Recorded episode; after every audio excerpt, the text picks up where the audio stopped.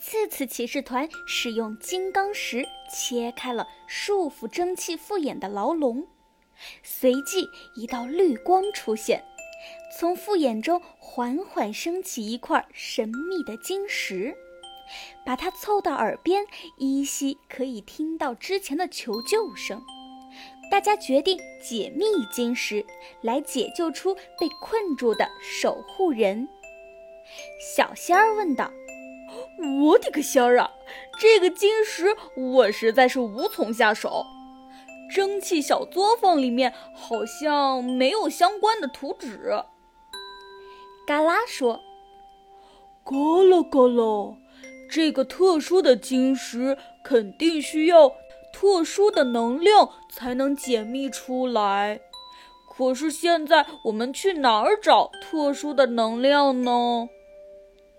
嘎啦的话带给了奇尼灵感，奇尼思考了一番，说道：你们还记得我们在阿尔法星球，阿尔法给我们带来的能量咖啡吗？我觉得可以试一试，说不定能量咖啡的能量可以解密金石。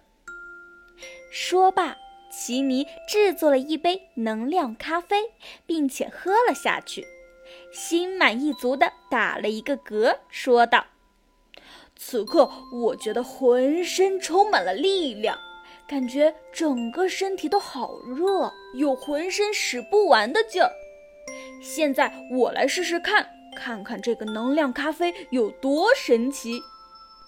只见奇尼使出了浑身的能量，将其聚集在手背上的某一根刺刺上，并用这根刺刺划开了金石。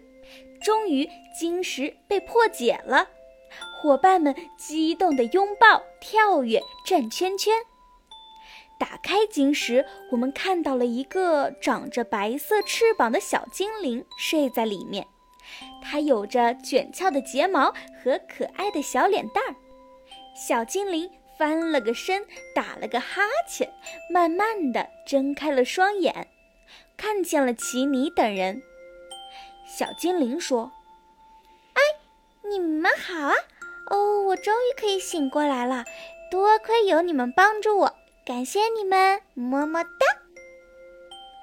最后，小精灵从金石中飞了出来，给刺刺骑士团的每一个人都送上了可爱的甜甜的吻，大家都被他给萌化了。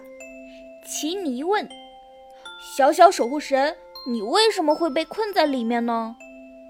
小精灵眨着萌萌的大眼睛回答道：这事儿要从很久很久以前说起了，好像自己已经睡了好久好久了。我只记得有一天晚上，我被一道银色的光线吸引了过去，我顺着那道光线走进了一个光圈里，来到了一个奇怪的地方。在那里，我看到了很多幻觉，听到了很多奇怪的声音。后来我就一直在同一个场景无限循环着，多亏有你们把我解救出来，我现在才能醒来，可能是中了什么幻术吧。小仙儿说：我的个仙儿啊，可爱的小精灵，你可真是让人太心疼了。那你知道怎样才能离开这里吗？我们还没有找到回家的方法。小精灵说：很简单呀，我可以让足节虫飞龙载你们去怪诞小镇，从那里可以离开蒸汽时代回到家乡。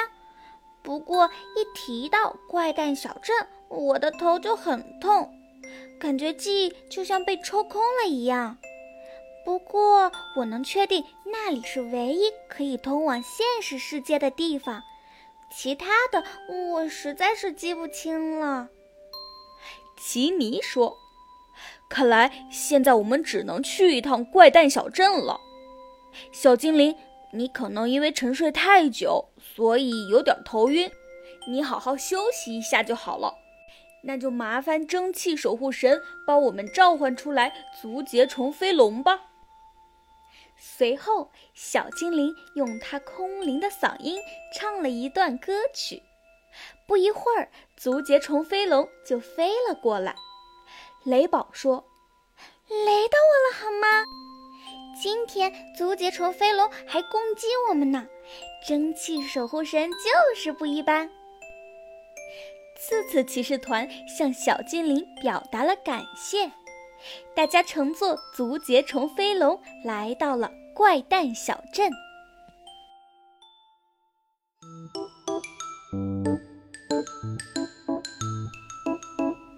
刺刺骑士团他们又会在这里发生哪些事情呢？